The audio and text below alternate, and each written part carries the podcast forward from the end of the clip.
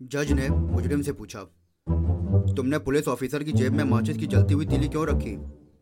तो मुजरिम बोला, जी, उसने ही कहा था कि जमानत करवानी है तो पहले जेब गरम करो।